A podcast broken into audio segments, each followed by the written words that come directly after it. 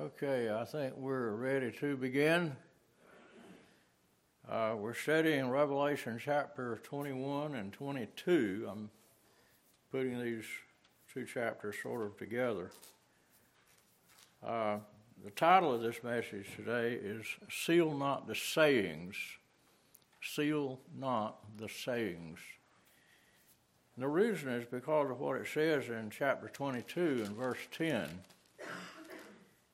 Um, and he saith unto me, Seal not the sayings of the prophecy of this book, for the time is at hand.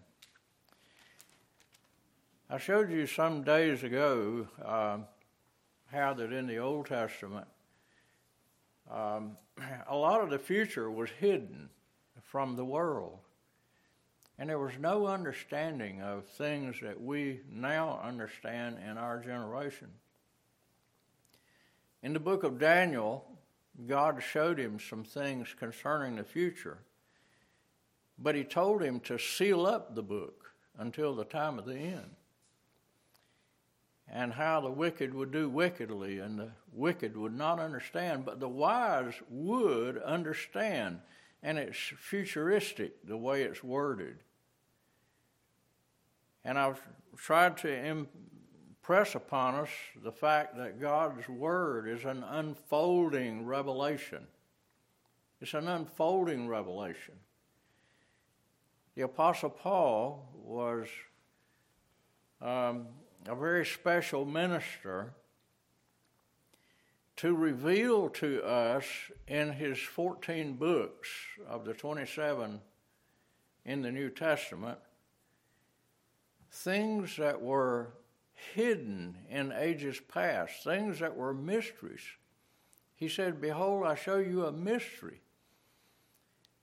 And so now we come to the book of the Revelation, the very final message from heaven. And God is showing us something that has never been seen or understood before. And He's telling John um, to not seal this book, not to seal the sayings that are in this book. For the time is at hand. The time has come for us to know some things we've never known before. I don't understand why the Lord did not show these things in ages past to those that were in that Old Testament period. But he didn't. He had his own reasons for it. There were things that were more important for them to be thinking about at that particular junction in human history we have remarked on the fact that in the 1800s, very little of what is said prophetically in this book could have been understood. We did not foresee this age of technology. But, I mean, from my own experience, folks, being brought up, I'm 78 years old now, 78 years old. I'm telling you that in the last 78 years, this world understands more than has ever been understood in the history of the world concerning this book. I can remember when the only heat available in a home was a wood stove. And I used to go out with my dad in the wintertime is usually when we did it, and we would go out with our saws and we would cut down trees and we would chop wood. And we would chop wood and stack it up so it would dry out so that we could use it in the wood stove. And we had no such thing as running hot water. You had to put a a big tub on the wood stove and heat it up. And you had to get up early. And my dad always did that. He would get up early before anybody else and he would light the stove and get it going. And it was the only source of heat in the entire house, and it was in one room. We didn't have a wood stove in a stove in every room. and sometimes we would sleep under blankets that were so thick, it was so heavy, it'd be difficult to even turn over. I can remember those days. I can remember when there were no television, no air conditioning, nothing like that. No telephones that you could just call out. There were no satellites, nothing like that when I was a boy. And so we have come to that period of time in human history when the Lord said to Daniel in the 12th chapter, that in the last days men will be going to and fro in the earth. He said it in the earth. What was he talking about? He was talking about jet travel, circling the entire globe in jet planes. God knew that. He prophesied that it would happen. He said that knowledge would increase, and it has. The age of technology uh, really began to blossom in the late 1800s with many, many inventions, many inventions. As men studied in a far more concentrated way the world of existing things than they ever had in the history of the world. It was at that period of time that they discovered the microscope and they looked deeper into the world of existing things uh, and they discovered molecules and then atoms, and then they started splitting atoms, and finally we had the atomic bomb. And it's just incredible the amount of knowledge that's available to us today. Now, in these lessons, I have said some things that I think have discouraged some people. I've talked to some who have been because of some of the things that have been said in this teaching. And I can tell you now that I regret that. I regret that anybody could have come to a, a Bible study and would, uh, as a result of my failure as a teacher, to explain things uh, in a way that it would seem to be more comfortable to your ears. Uh, I accept the fault entirely for that. I've had some on the very same teaching to be excited beyond measure and let me know it. And I've had others that have been very discouraged because it's so different from the way we've ever thought about things before. And so, uh, one of the things that has stuck in my mind ever since I've learned it in coming here to this church is the depth of what is meant by the Lord in Isaiah 55 when he said, My thoughts are not your thoughts and my ways are not your ways. And you're born into this world knowing nothing. And you are able to do nothing without me. Without me, you can do nothing. We've had years to ponder these thoughts, and I don't think we've begun to scratch the surface of how important those words are. Now, I want to bring something to your attention. In teaching what the world is going to be like in the new heaven and the new earth, we have our own notions of how we think that it should be or how we would like for it to be. We sure do because we have learned to think a certain way during this lifetime since we've been born and we've grown up and we've studied the Bible and we may think we understand the Bible. But the Apostle Paul said, No, you don't, not really. Not the way God understands it. Because we see through a glass darkly. But one of these days, we're going to see everything clearly, absolutely clearly. Now, the thought I'd like to bring to your attention is the fact that, and I mentioned this the other week, when God created the heavens and the earth, as, as we read it in Genesis, no one was there. There was no personality anywhere to see it. Some people think angels were there to see it. That's not true. I don't believe it's true.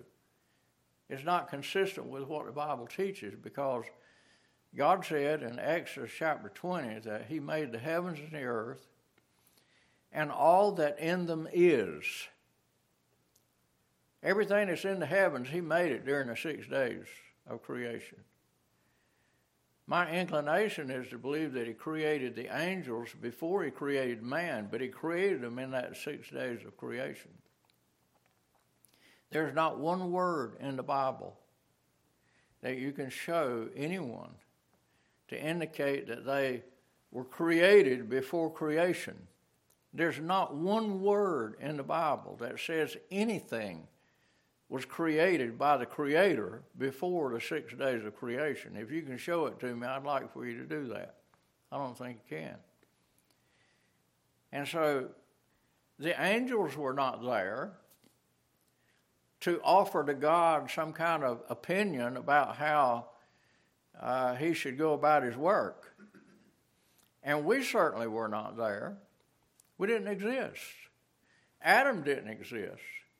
And God went about creating right by Himself, and it had everything to do with His will. His will.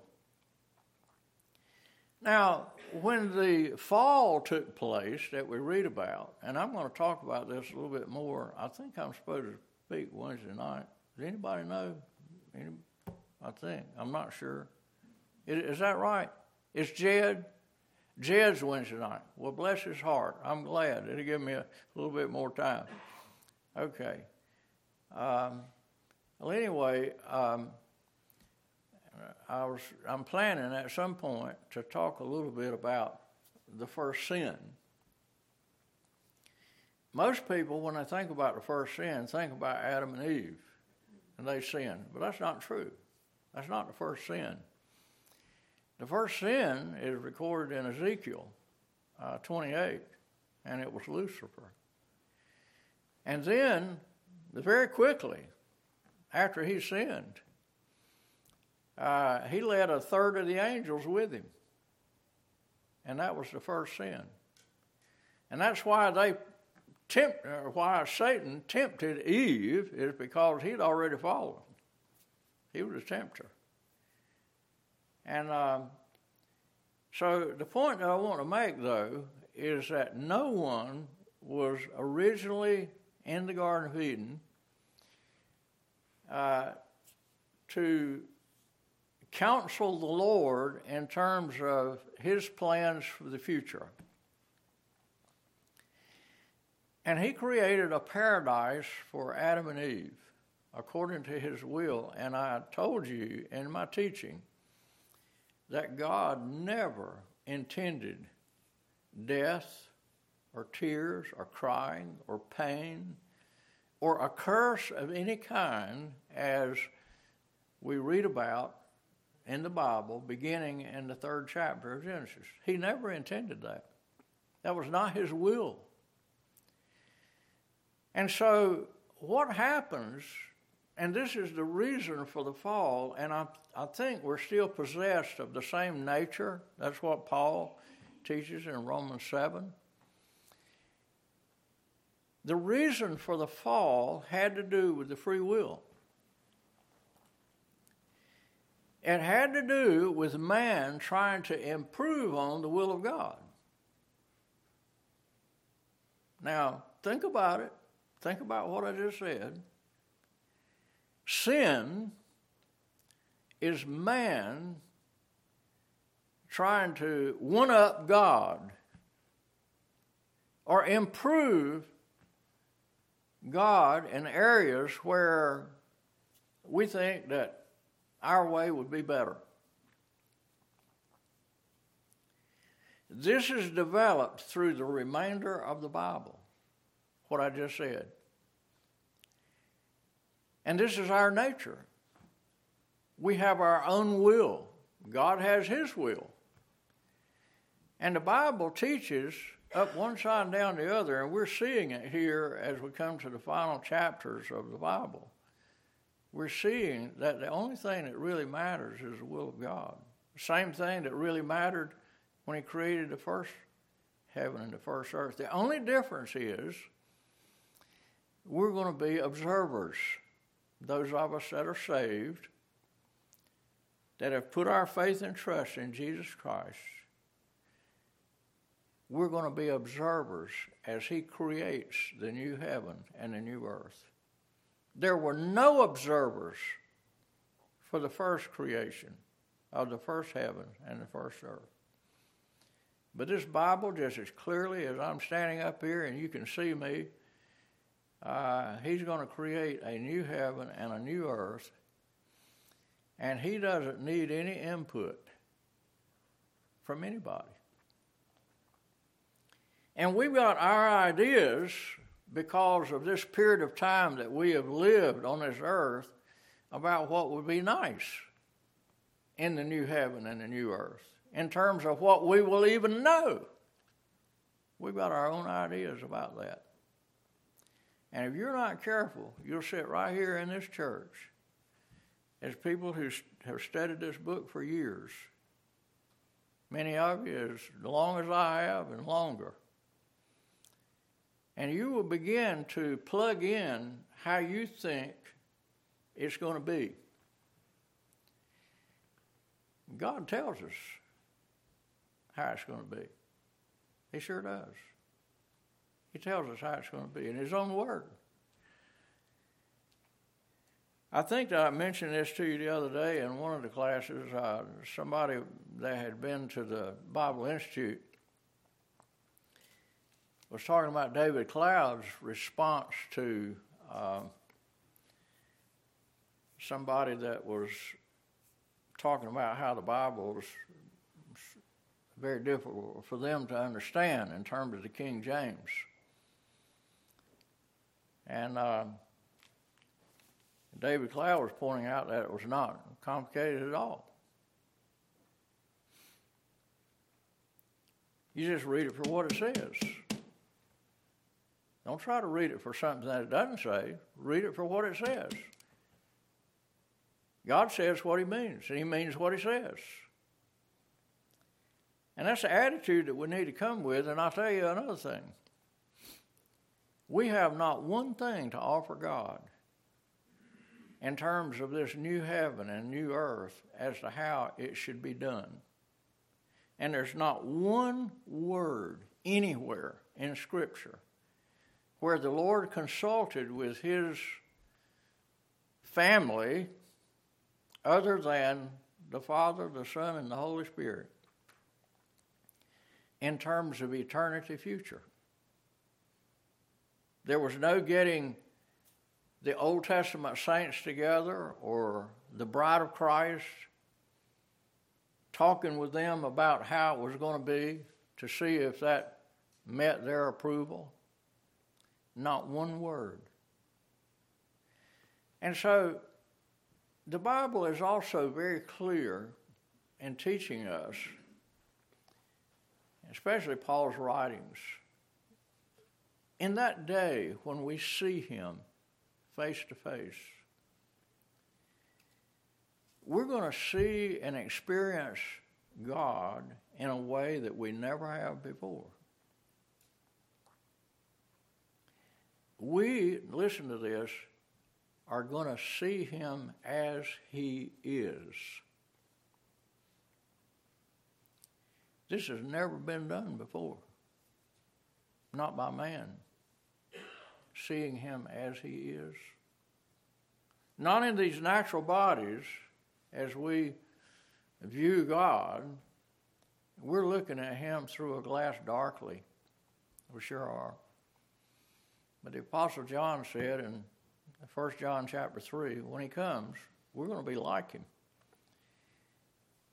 And we're not only going to be like him, we're going to see him as he is.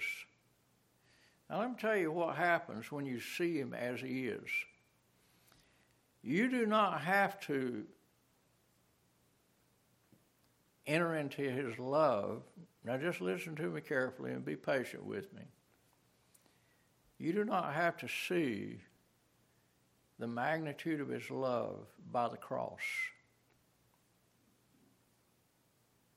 When you see him as he is, you'll see him the way the angels did. I said this the other day to somebody in conversation. When we see the cherubim with their wings overspread over the ark, and Paul tells us uh, how the angels desire to look into what all that was because their wings were overspread over the mercy seat where the blood was sprinkled. And the ark was a type of the coffin. That's what it means. If you look the word up, it means coffin, which speaks of the death of Christ. And most of the time, the teaching is that the angels, the archangels, are, are looking down at that, desiring to look into it. Well, there's a difference between seeing him as he is, and the angels did, as compared to how we see him. The way the Lord brought us to understand the depths of His love was the cross of Calvary. He died for us on Calvary's cross. We had no conception of seeing Him as He is, the loving God that He is, without this method.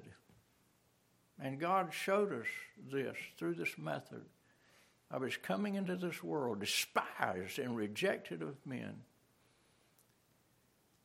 being massacred on the cross of Calvary. And for the joy that was set before him, he would endure the cross, despising the shame. And it brought us to Christ, and we can't imagine ever knowing him any other way than that. But I'm telling you, I believe that if you will ponder the scriptures, Ponder a little better the angels. You can see a better way of seeing him as he is. And it's one of the reasons we read in Jeremiah chapter 3 and verse 16 that the Lord Himself said, You're not going to do this anymore. It's not going to be a part of what eternity is going to be like. Be like. It's going to pass away and not be remembered. Why would he say that? I did not say that. God said that. Why did he say that? Let me tell you why. Because there's a better way. There's a better way. And we've never experienced that better way because we've never seen him face to face and we've never seen him as he is. Folks, when we see him as he is, there's nothing that can be added to it. Nothing. He is the lovingness personality in the universe. There's none to compare to him. That's what glory means incomparable. There is no love to compare to the love of Christ. And we're going to see him as he is. And these, these things that God used to bring us to himself, to enter into this love, are not necessary anymore. I do not understand how we could say that's not true. I, have tried, I, I've gone back to my studies and I have tried to go back over some things that I admittedly poorly explained I don't think that I've ever said these words to you before that I've said this morning in terms of seeing him as he is. But I'm telling you, in the world to come, a lot of things that we experience in this life, it is unthinkable to us that we'll not remember these things. But I'm not the one that said we would not remember it. It was God who said it. Now, I've listed several things that are going to be radical changes. Radical changes. Things that are done away. God says they're done away. He did away with them. I didn't say this. God said it in His Word. And the first one again is, John, is uh, Jeremiah chapter 3 and verse 16, which is the Ark of the Covenant. I'm going to tell you something. There's going to be no ark. There's going to be no mercy seat. There's going to be no blood.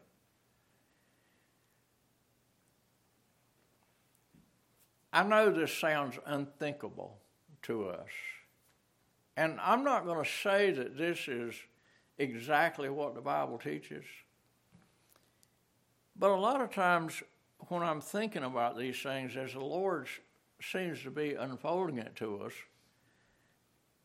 I don't see how it could be otherwise. But what it led me to think and I, I just offer it to you as a thought. I do not know that it's absolutely true.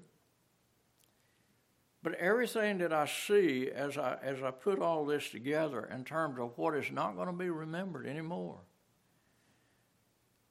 um, I do not understand how the Lord in eternity to come in the new heaven and the new earth is going to have nail scarred hands. I don't think there's going to be any memory of it. I still don't. The things that brought us to Him is unthinkable to us. That somehow or other that could be absent from our thinking in the world to come. But I'm going to tell you, the thing that you got to put into balance that's going to overbalance anything that you have ever known about God is seeing Him as He is. That's how God originally wanted Adam to see him, as he is. But he had to create Adam with a free will, and he did. He created the angels with a free will. Why? Because God the Father and the Son and the Holy Ghost have a free will. If you continue in my word, then you shall know the truth, and the truth shall make you free. The Father and the Son and the Holy Spirit are the essence of what freedom is because they're one in truth and what is right. But it's still a free will. And Jesus Christ made it very clear in the Garden of Gethsemane when he said, Not my will, but thine be done. He had a free will. He could have said, Father, I've thought about it, but it's just too much. It's just too much. Let those, like the angels, that chose to believe the truth, be saved, and those that rebelled, as Lucifer did, and the demons that are now demons did, and cast them into hell. But God so loved the world. Of those born in ignorance, He did what He did on this earth to the end that we might see Him as He is. One day, see Him as He is. But I'm going to tell you something. When we see Him as He is, we're not going to need any of that anymore. I don't know that that's, it's not difficult for me to accept that as a Bible teacher. What would cause me to nearly faint in this church would be for anybody to think that I would undermine the death, burial, and resurrection of Jesus Christ. Because those were the very things that brought me to Him. The hope of resurrection from the dead. But, folks, in eternity to come, there's going to be no death. There's going to be no resurrection from the dead because we're all resurrected forevermore. We were alive, but we died in trespasses and in sin. But after resurrection, behold, we're alive forevermore. And that's what Jesus Christ said in Revelation chapter 1 and verse 18. I am he that liveth and was dead. Behold, I'm alive forevermore. He does not want us, I'm telling you, I do not believe this is incorrect. He does not want us to remember him as dead. This was to the churches that he was writing. In the first four chapters, it's to the churches that God is writing. And when we come to Revelation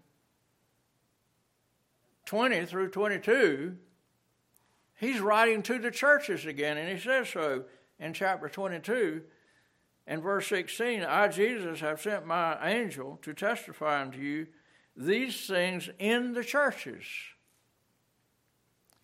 And in the churches, he's telling us how he wants to be remembered. I am he that liveth. Why? Because he was resurrected from the dead. Death was swallowed up in victory in Christ Jesus. He said, I was dead, but behold, I'm alive forevermore. And that's how he wants us to see him. And so the idea of Christ walking around bloodless, with his blood being in a basin on an ark of a covenant, which is the only other place it could be, is unthinkable to me. Absolutely unthinkable. It's totally out of context with the new heaven and the new earth. Totally out of context. There is no death, there's no remembrance of death, there's no scars. I do not believe there are going to be scars in the hands of the Lord Jesus Christ and in his feet. I believe we're going to see him as he is, the living God. The living God. In all his glory. And it's, it's very difficult, and I, I'm so sympathetic when it comes to teaching people these kinds of thoughts because it's not what we're accustomed to those of us that are members of this church, we, we fell in love with Christ because of the preaching of the cross. We came to Him because of the preaching of the cross. We had never seen love like that. But when we see Him as He is, we're not going to need proofs. We're not going to need illustrations of His love we're going to see him as he is. We're going to see his nature, his character, his personality, and the glory of it, which means incomparable. There's no one that has ever existed in the way of personalities that can compare to Jesus Christ as he is. He that cometh to God must believe that he is, as he has revealed himself to be. He has always been this way, folks. Always. And so a multitude of things are not going to exist in the new heaven and new earth. One is going to be the temple. It tells us in uh, chapter 21, verse 22. I'm going to go over these quickly because our time gets going in a hurry. There's not going to be a temple. Why? Because Jesus Christ is the temple. He's the embodiment of the Godhead. In him dwelleth all the fullness of the Godhead bodily. That's what Paul wrote. Jesus Christ is the embodiment of the Creator God in a body. It's amazing. How could, how could eternity, a being as, as big, as omnipresent as God, be contained in time and space in a body? How could this little book be the mind of God? It is. It's the mind of God. I believe that this book we could study for all eternity to come. All eternity to come. But it's infinite. It's infinite. But there are certain things that are in here that God wrote, inspired. Why is it in this book at this point? Why is it eternally settled in heaven, His Word? Folks, the settled aspect of that statement is the conclusion of the will of God in this book. Eternally settled is the unfolding revelation. Let me tell you what's eternally settled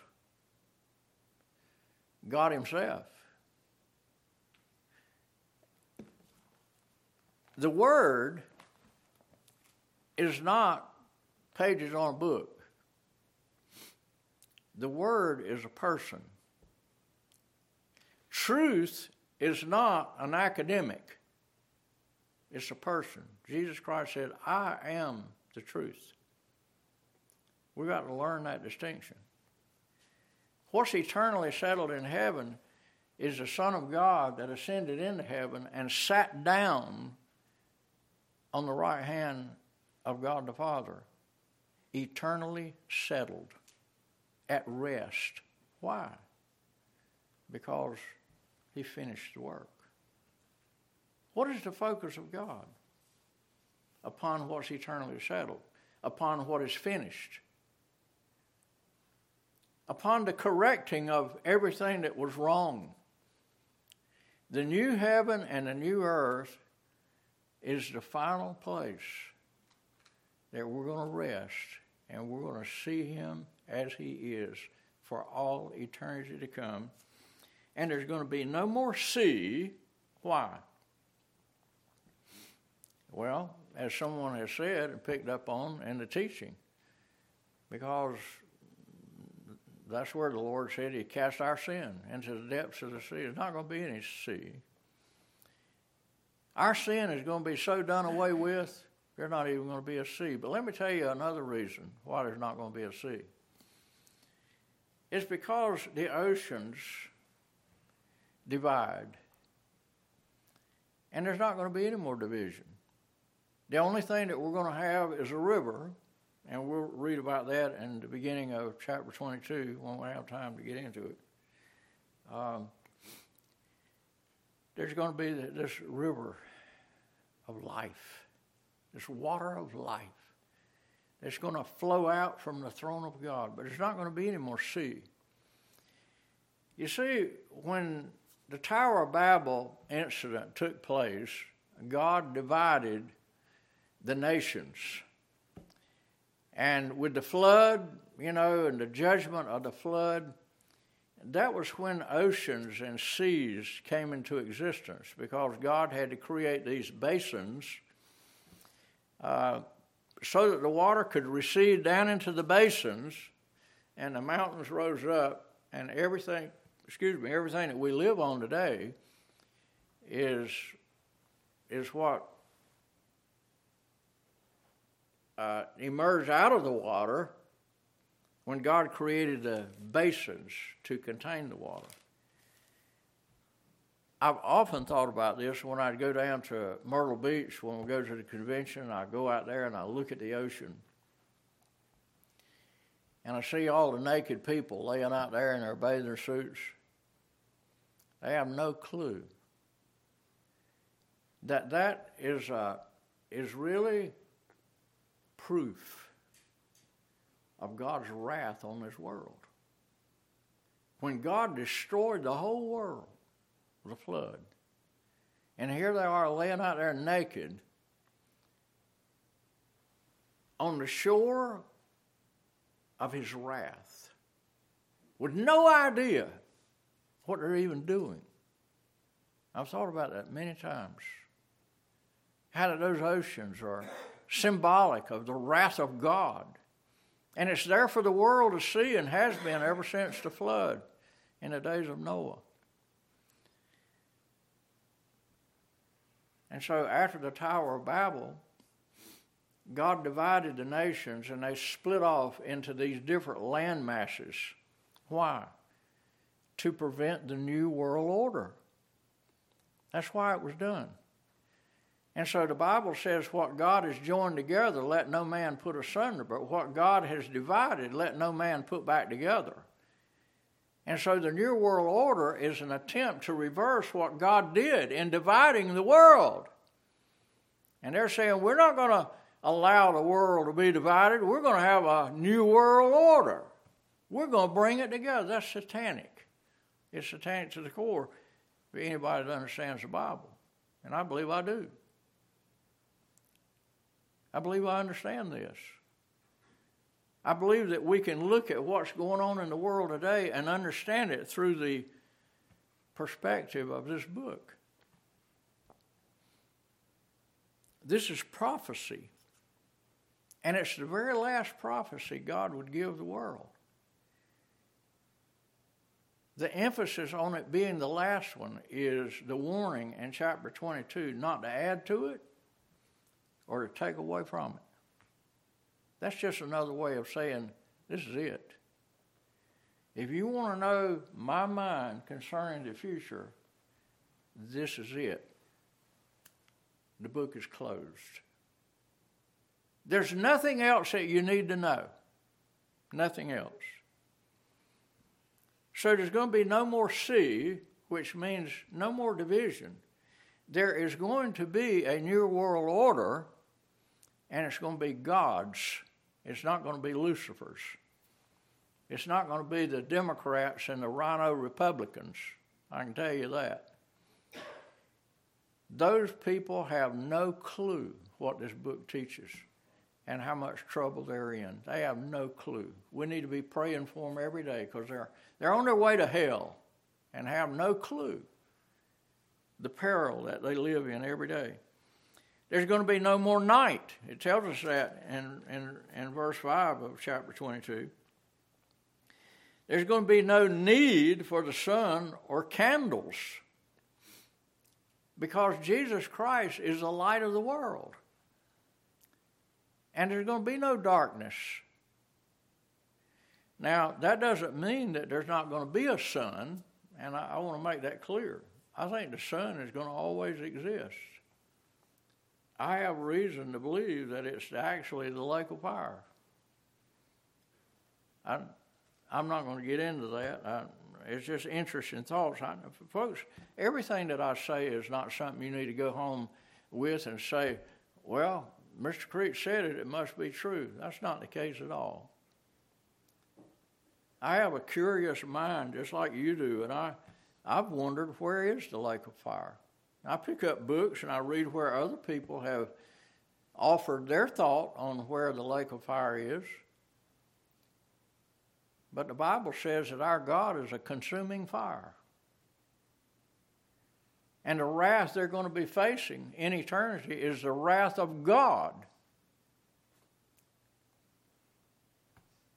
I don't think that it's sinful to ponder that thought. I'm not saying it's right. I'm not saying it's wrong. I'm saying it's an interesting thought. I've had many interesting thoughts out of studying this book. Um, we're going to have a new name. I don't know what your name is now, but it may be done away with forever. Because I'm not the one that said this, God did. He said, I'm going to give you a new name. That's in chapter 2 and verse 17. That's what happens when you get married, you know. The bride takes the name of the groom. Where'd that come from? It came out of the Bible. That's why we practice that in marriage. So why should we think that it would be strange that God would give us a new name? He gave Peter a new name. He called different people different things. He, he named them. Does he have the right to do that? Yes, he does. He's God. He can give you the identity that he wants you to have. And it's the only identity that you'll ever have that means anything, is the identity that he gives you. There's going to be no curse in chapter 22 and verse 3. In chapter 21, verses 4 through 5, there, there's no death, no sorrow, no crying, no pain. Former things are passed away, all things are become new. I didn't say that, he did.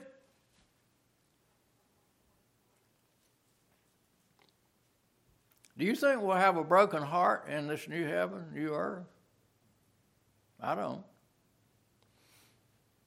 Do you think we'll have fear of any kind of God? I don't. Any more than Jesus Christ fears the Father. The Bible says we'll be like him. Folks, this is not straining logic to make these conclusions. It's absolutely consistent with what God says. Absolutely. Paul said that prophecy would cease.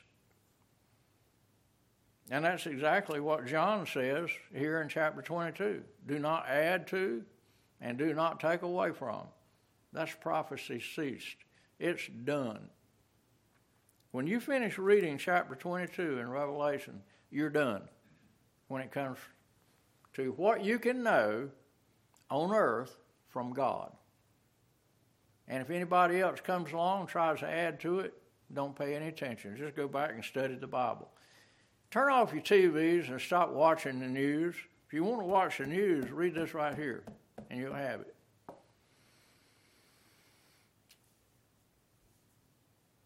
There's not going to be any marriage in heaven. Now, this is very disturbing to a lot of people because there are people, and they're few, that really love their wife or wives that really truly love their husband. And it's unthinkable to those who really truly love their wife or husband that they're not going to be running around with their wife or husband in heaven. But I didn't say that.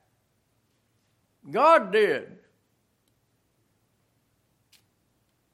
He said it in Matthew chapter 22 and verse 30. Read it for yourself. I didn't say it. He said there is no marriage or giving in marriage in heaven. We'll be like the angels. The angels don't marry, they don't procreate, they don't have children.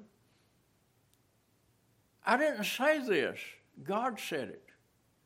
And so, whatever our thoughts are and how we would like for the new heaven to be, is us trying to improve on God's perfection. And so it's unthinkable to us that in eternity to come. Now, the question has been asked will we know one another? I don't think there's any question about the fact that we'll know one another.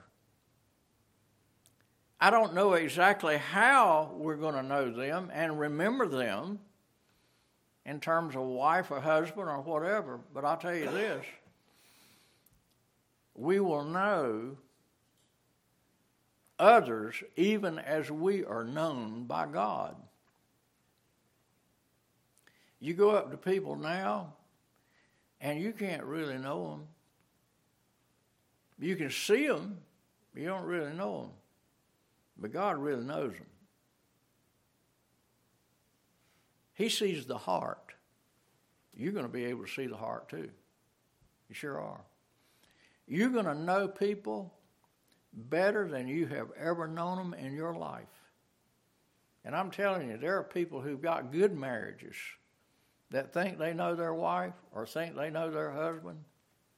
No, they do not.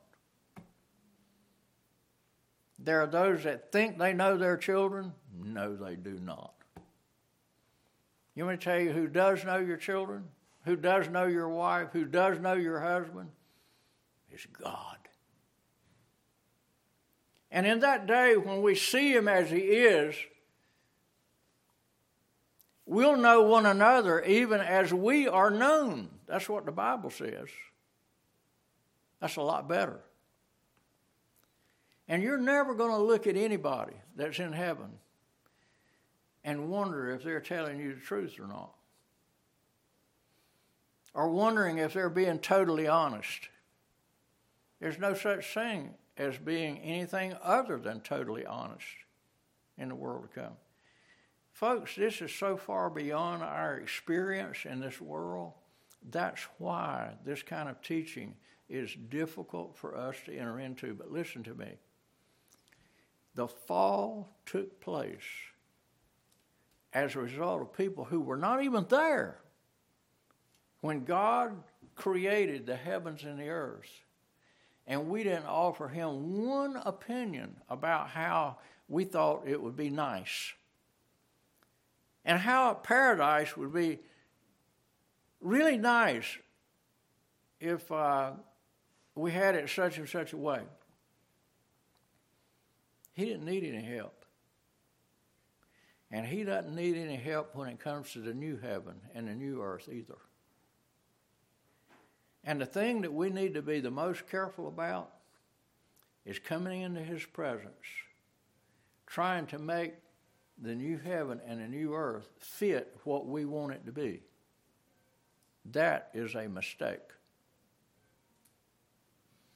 So, I don't know. I hope that I have not discouraged you with this teaching.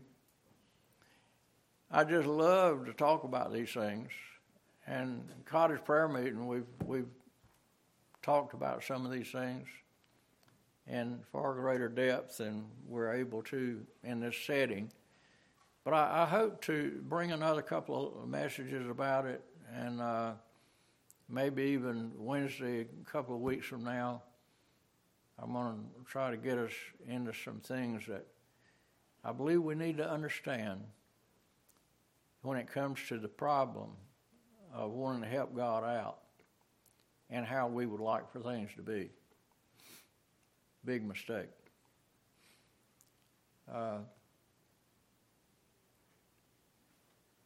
somebody dismisses in prayer. We got somebody who wants to dismiss us in prayer.